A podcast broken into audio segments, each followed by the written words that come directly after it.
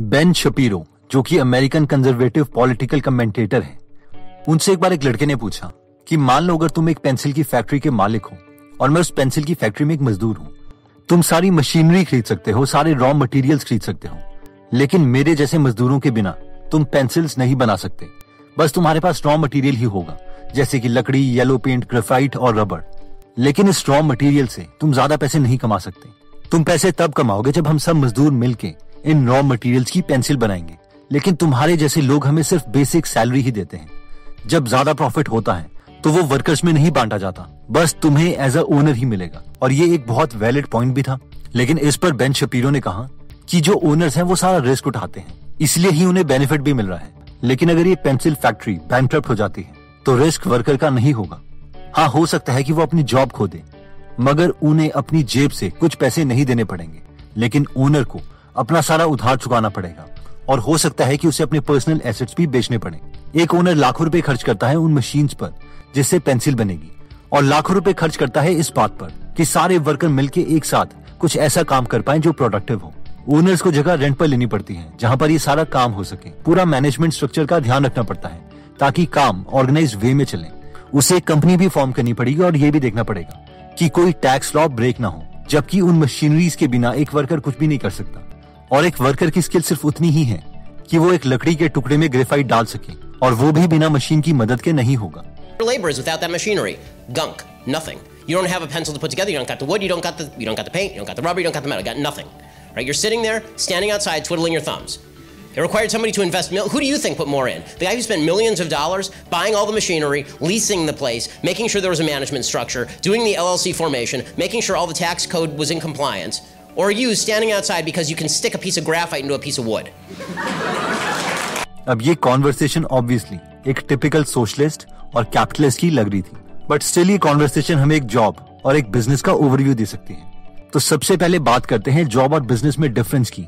In terms of security and risk, हमें से maximum middle class लोगों के पेरेंट्स का एक ही सपना होता है, बस हमारे बेटा या बेटी की सरकारी जॉब लग जाए। अगर ऐसा हो गया तो उनकी आधी टेंशन तो खत्म हो जाती है, क्योंकि उन्हें लगता है कि चलो कम से कम इनकी जिंदगी भर बेसिक नीड्स तो कवर हो ही जाएंगी। लेकिन जब हम देखते हैं कि हमारे जैसे यंगस्टर्स कंपनी खोल रहे हैं और उन्हें बहुत ज्यादा फंडिंग मिल रही है, फॉर एग्जाम्पल मीशो की वैल्यूएशन 14,000 करोड़ है, फार्मा इजी की वैल्यूएशन 10,500 करोड़ है, क्रेड की वैल्यूएशन 15,000 करोड़, ग्रो की वैल्यूएशन 7,000 करोड़, शेयर चैट की वैल्यूएशन 15,500 करोड़, गपशप की वैल्यूएशन 11,000 करोड़, चार्ज भी 10,000, अर्बन कंपनी 15,500। जहाँ देखो इंडिया में यूनिकॉर्न्स बन रहे हैं, यानी ऐसी कंपनीज बन रही है जिनकी वैल्यूएशन 7,000 करोड़ रुपए से ज्यादा है। फिर हमें लगता है कि क्यों यार हम 50,000 की जॉब करें जब इतनी अपॉर्चुनिटीज है मार्केट में। अब इस आर्ग्यूमेंट में कुछ प्रॉब्लम है। सबसे पहली प्रॉब्लम तो ये है कि मैक्सिमम लोगों को ये लगता है कि कंपनी जितनी की बिकती है उतने रुपए कंपनी के ओनर्स को मिलते हैं, विच इज नॉट ट्रू। आइए हम फ्लिपकार्ट का एग्जाम्पल लेते हैं। तो हमें से काफी लोगों को इसकी बेसिक स्टोरी का पता ही होगा। दो दोस्त सचिन बंसल और बिनी बंसल आईआईटी दिल्ली से पढ़े, दोनों ने अमेजोन में जॉब करी, तो दोनों ने सोचा कि क्यों ना अमेजोन जैसी कंपनी इंडिया में खोली जाए। तो उन्होंने फ्लिपकार्ट स्टार्ट भी करी, एक्सपेंशन के लिए फंडिंग भी ली, और Myntra.com, flying machine, Jabong.com, PhonePe जैसी कंपनीज को एक्वायर भी किया। फ्लिपकार्ट लॉस में थी, लेकिन इसके बावजूद अमेरिका का जायंट वॉलमार्ट आता है और 9 मई 2018 को फ्लिपकार्ट का 77% शेयर $16 बिलियन में खरीद लेता है, और बिनी बंसल और सचिन बंसल के शेयर्स की वैल्यू उस वक्त अप्रोक्सीमेटली 7,000 करोड़ होती है। अब हमें से बहुत लोगों को लगेगा चलो सारा $16 बिलियन नहीं मिला, लेकिन फाउंडर्स को $1-1 बिलियन तो मिल ही गया ना, ये तो इंडीड बहुत बड़ा अमाउंट है, और ऑब्वियसली है भी। हमें से बहुत से लोगों को लगता है कि यार ये तो जॉब से अच्छा ही है कि हम भी ये कंपनी खोलें और करोड़पति बन जाए। लेकिन बहुत कम लोगों को पता है कि क्योंकि फ्लिपकार्ट लॉस में थी, इन्वेस्टर्स जिन्होंने इतना पैसा इन्वेस्ट किया था इस कंपनी में बहुत ही इंपेशेंट हो रहे थे अपना रिटर्न वापस लेने के लिए। वॉलमार्ट की ये स्ट्रैटेजिक मूव थी इंडिया में एंटर करने की, जिसकी वजह से फ्लिपकार्ट के फाउंडर्स का एक अच्छा एग्जिट हो गया। लेकिन आपको पता है कि ऐसी बहुत सी कंपनीज हैं जिन्हें सब यूनिकॉर्न्स तो बोल रहे थे, लेकिन फिर भी वो फेल हो गई। फॉर एग्जाम्पल JustBuyLive में 840 करोड़ रूपए इन्वेस्ट हो चुके थे, लेकिन कंपनी फेल हो गई। शुतांग पर 50 करोड़ इन्वेस्ट हो चुके थे, लेकिन वो भी फेल हो गई। पोर्ट डेस्क पर 14 करोड़ रुपए और वो भी फेल हो गई। And the most famous Hike messengers, जिसकी वैल्यूएशन इन्वेस्टर्स 12,000 करोड़ रुपए लगा रहे थे, वो भी फेल हो गई। In short 90-95% of the business fail हो जाते हैं अपने पहले 5 सालों में, जबकि बाकी बचे हुए बिजनेस में से भी 80% बिजनेसेस फेल हो जाते हैं। यानी स्टैटिस्टिकली स्पीकिंग आपका IIT, MIT में एडमिशन लेना बहुत आसान है एज कम्पेयर टू एक सक्सेसफुल स्टार्टअप खड़ा करना जिसकी वैल्यूएशन बिलियन डॉलर्स में हो। Do not get depressed, but this is pure data.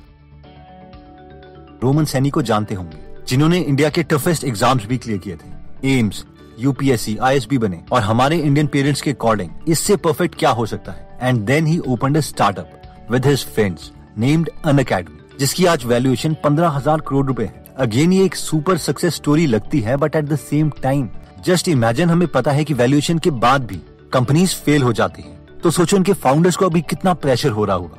तो अब सवाल ये आता है कि फिर हम क्या करें, स्टार्टअप करें या चुपचाप जॉब करने लग जाएं?